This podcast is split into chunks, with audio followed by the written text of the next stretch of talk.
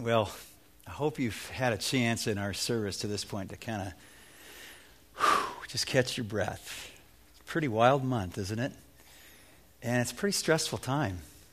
It's a busy time. I mean, it, and it's getting busier early, isn't it? It's like Thanksgiving cues it all up, and so we're chasing around, digging in the attic for the for the decorations. We just moved here and moved in a new neighborhood, and man, like our neighbors, the bar is really high on how they decorate their houses. A lot of pressure, man. We didn't want to be the, the bummer house on the block. That's, that's pressure, you know.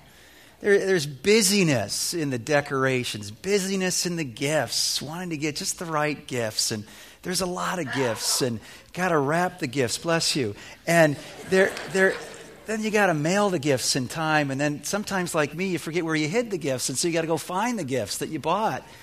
And, um, and, and, then there's parties. Wow, are there parties? There's parties at work. There's parties in the neighborhood. There's parties you go to. Some of them, you got to buy a new dress or a new outfit, and, and that's pressure. And, and some of it, you got to host, and that means food and cooking food and making food and buying food and decorating cookies. And whew, pressure, stress. Some of you traveled through, anybody through Denver this week?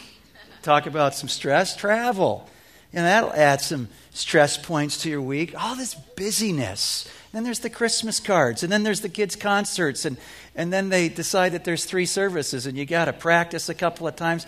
I figure by this time, Guy, our tambourine player, has a crescent moon kind of just indented there on his thigh. The trumpet players, you get up close and you realize he's got this ring. It's just kind of a dimple there from their mouthpiece. It's just, it's busy. And, and then you think about all the things that make us busy, and you go, and all those things cost money. I mean, it's expensive to buy all those presents and send out all those cards and make all that food and go to the concerts and buy the tickets and travel. It, it, and you know what? They say the average American that owns a credit card will put $1,000 on their card. So if there's two of you in your family, that's two grand. Man, that's pressure. That's stressful. But can I suggest to you that those two things, busyness and money, don't compare to the stress of family relationships? That's the number one stress.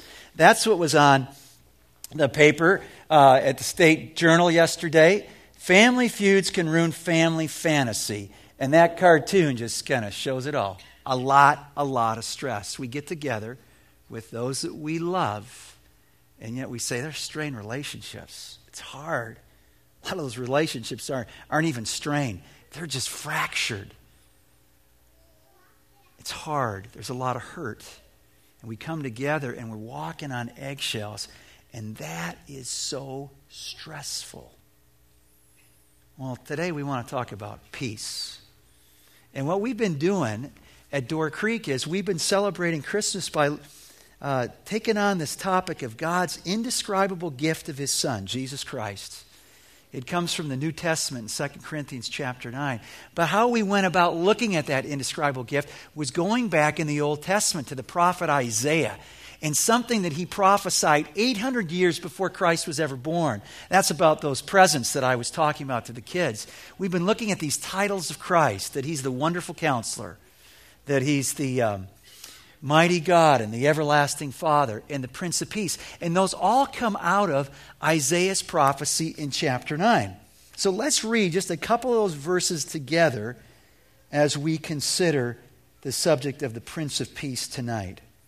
For to us a child is born, to us a son is given, and the government will be on his shoulders, and he will be called Wonderful Counselor, Mighty God, Everlasting Father, Prince of Peace. Of the increase of his government and peace, there will be no end.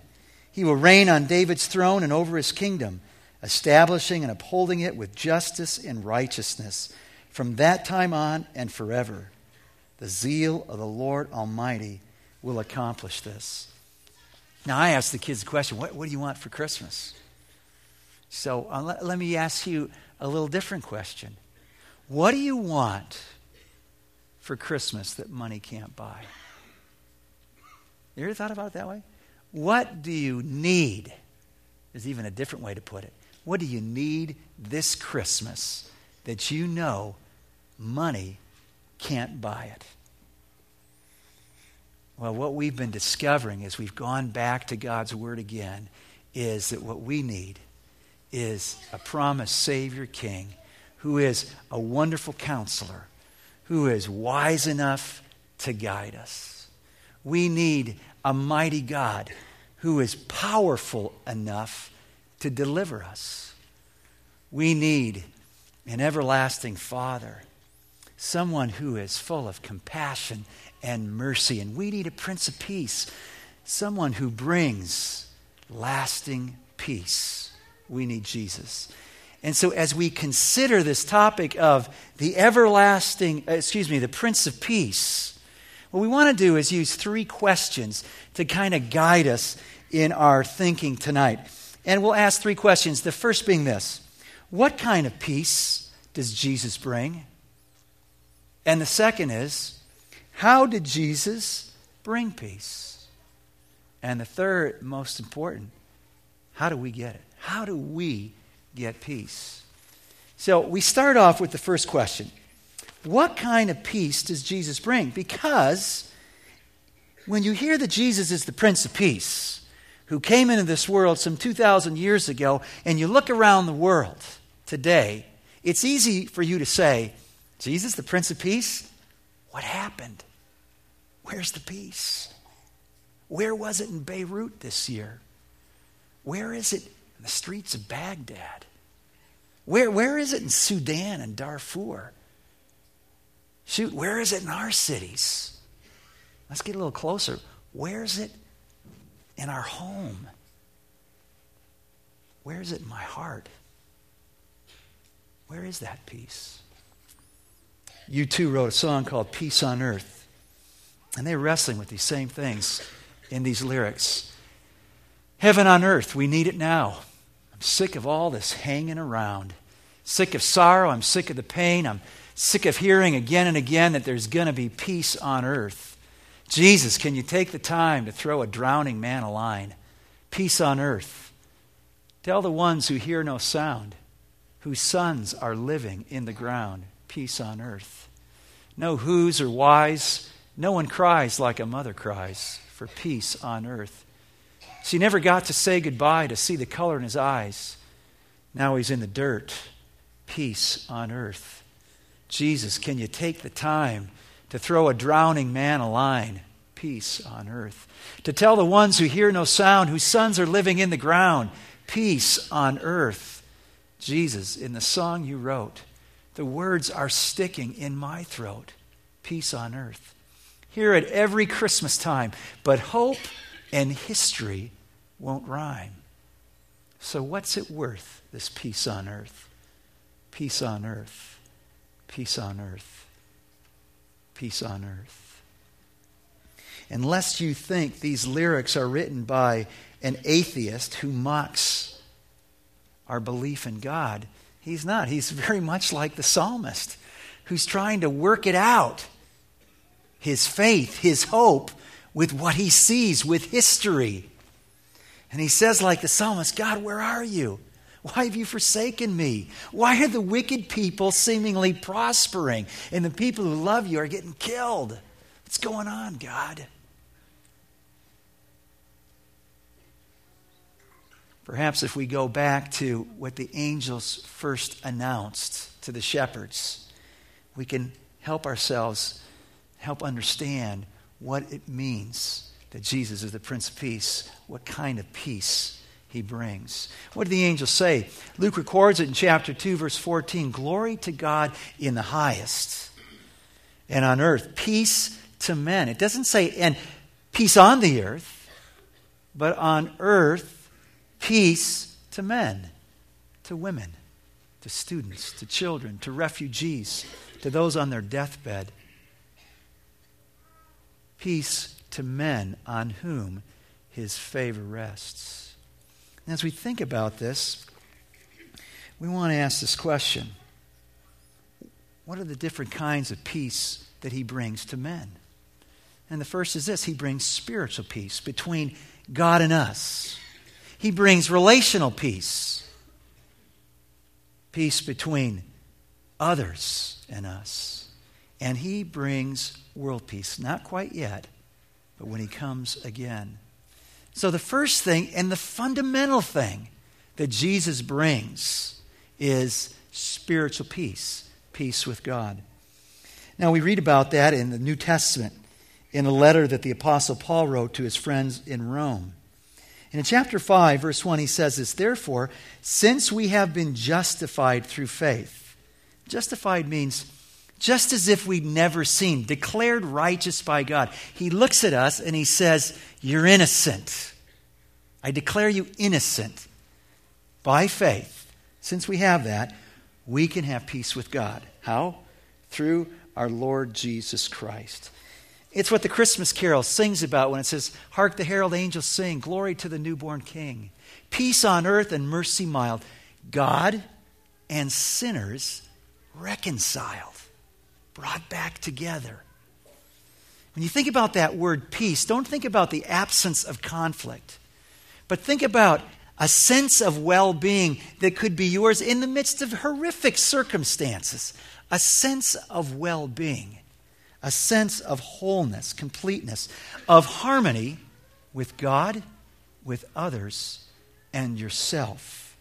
That's what Jesus brings. It comes from God through Christ, and Jesus says, I give that. My peace I give to you. Not that the world gives, but what's from me. And my peace will blow your mind. It goes beyond human understanding. You ever had that? You're in the midst of some unbelievable trauma, and you've got whew, God's peace. I mean, you got trouble all around you, but you got peace. That's what Jesus can do. But the first peace that he's talking about is not the peace of your circumstances, it's the peace in your relationship with God. So the question is why do we need that? You might say, hey, I don't have anything against God. I'm okay with God. Well, here's what the Bible says God's got a problem with us. We've actually broken off the relationship. The reason we need a Prince of Peace is because we have alienated ourselves in this relationship with God. You say, how do, how do we do that? I, I didn't do that. Yeah, we have. Man, realize how you did it. But you do it and I do it just like the first parents did it, Adam and Eve, when we doubt his goodness and say, God, you know, I'm not really sure I need to do my life according to your word. I'm going to make up my own rules. And by the way, I'd kind of like to be God in my own life today. And I think tomorrow's going to be a good day for me to do that too.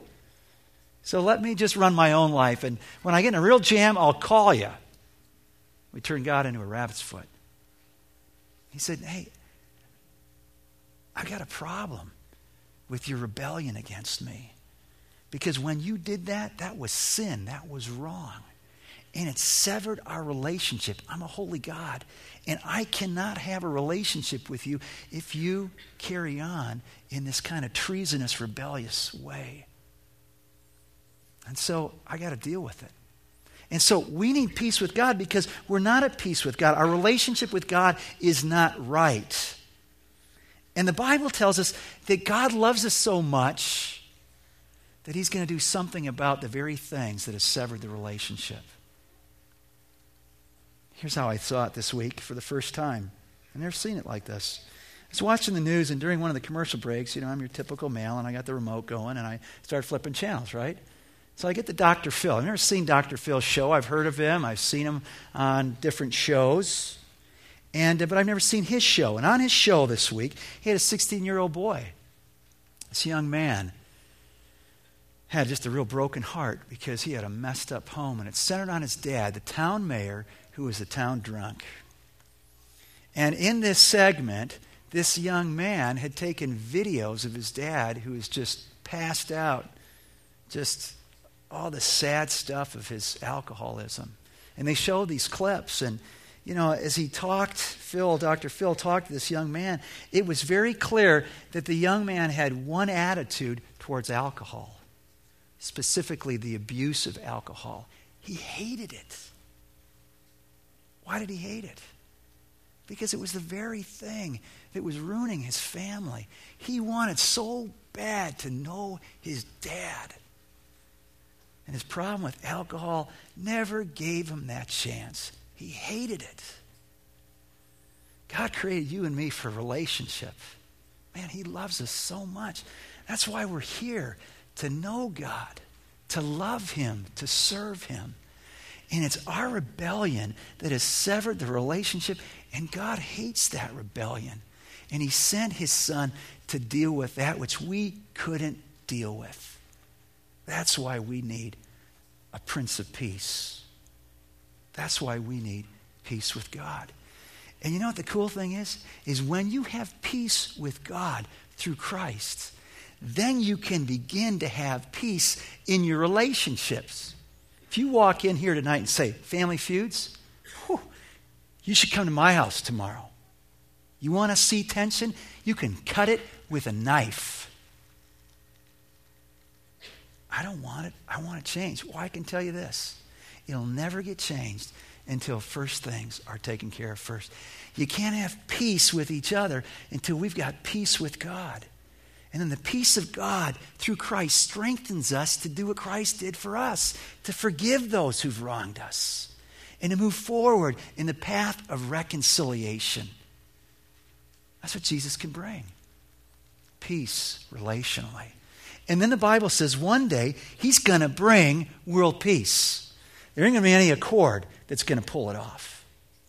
There, there isn't going to be any treating that's going to do it. There isn't going to be a world leader where everybody goes, He's the guy finally that we can all unite around and live in harmony. It isn't going to happen until Jesus comes back.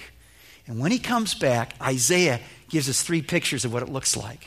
In chapter 2, the beautiful image of the swords being beaten into farm implements, plowshares. In chapter 9, the warrior's boots, his blood-stained uniform thrown in the fire because it's not needed anymore because he brings in lasting peace. In chapter 11, he paints another picture of the lamb lying down next to the wolf, the cattle next to the bear, the child playing right alongside of the serpents. These beautiful pictures of peace that Isaiah 9 7 says is going to come in when he establishes his kingdom on this earth. And that's what the Bible talks about a new heaven and a new earth where his peace will be established forever. And along with that peace, there will be perfect justice and righteousness. It comes through the Prince of Peace. We have it and can have it today through Christ with God. We can experience it today relationally. And one day, when Christ returns, there will be peace on earth. So that, comes to, that brings us to the second question How does Jesus do that? How does he bring, how does he make peace? And here's the, the, the paradox of the gospel that Jesus makes peace through violence. You say, what are you talking about? Not through the violence that he commits, but for the violence that he allows to happen to his own life. The violence of the cross. When he surrendered his life for you and me to a bunch of cruel religious leaders and Roman thugs who literally nailed him to a tree, his naked body. Don't get caught up in sentiment tonight, friends. It wasn't a pretty sight when Jesus came into this world. It wasn't very peaceful when the baby boys were being murdered in Bethlehem. It wasn't a good day to be living under the thumb and iron fist of Rome. And it wasn't a good day when the Son of God died on the cross. It was a horrific day. But it's through his death on the cross that peace can be made possible. Here's what he said He basically said, I was born to die, when he said this in Mark's Gospel in the 10th chapter, verse 45. The Son of Man did not come to be served, but to serve and to give his life as a ransom for many. Peace with God, with each other, one day on this earth. How? Through his death. He came to die. So, the $100,000 question how do I get it? Because you know what? Preacher, you got my interest here. Because I don't have a lot of peace right now. My world would not be described with that word peace, well being, completeness, wholeness, harmony in relationships. Not me. I've known that for years. And if you knew what was going on in my life this week, you'd know I'm looking for peace. How do I get it? How do I get it? Well, the Bible says you get it by God's grace. It's free, it's a gift.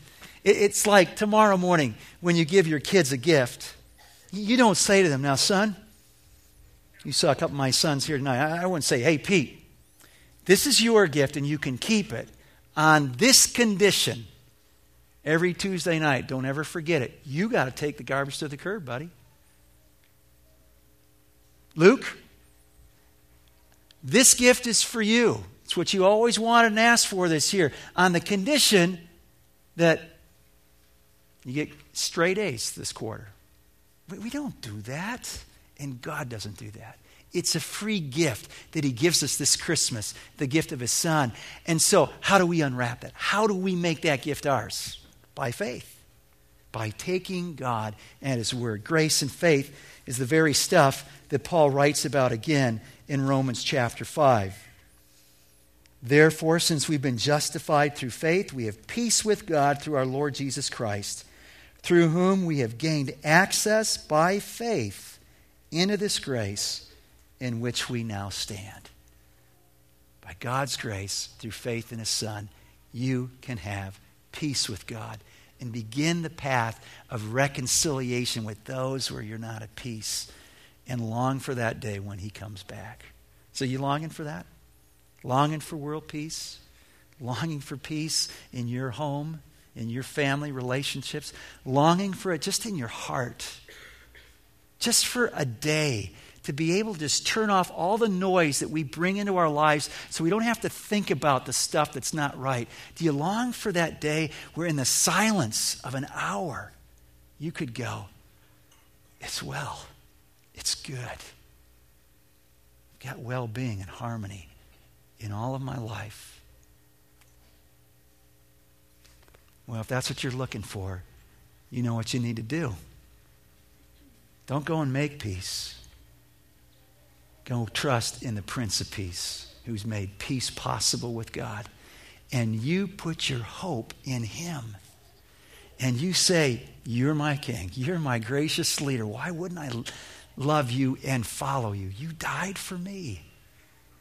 So, God, help me to follow your son and be an ambassador of your peace.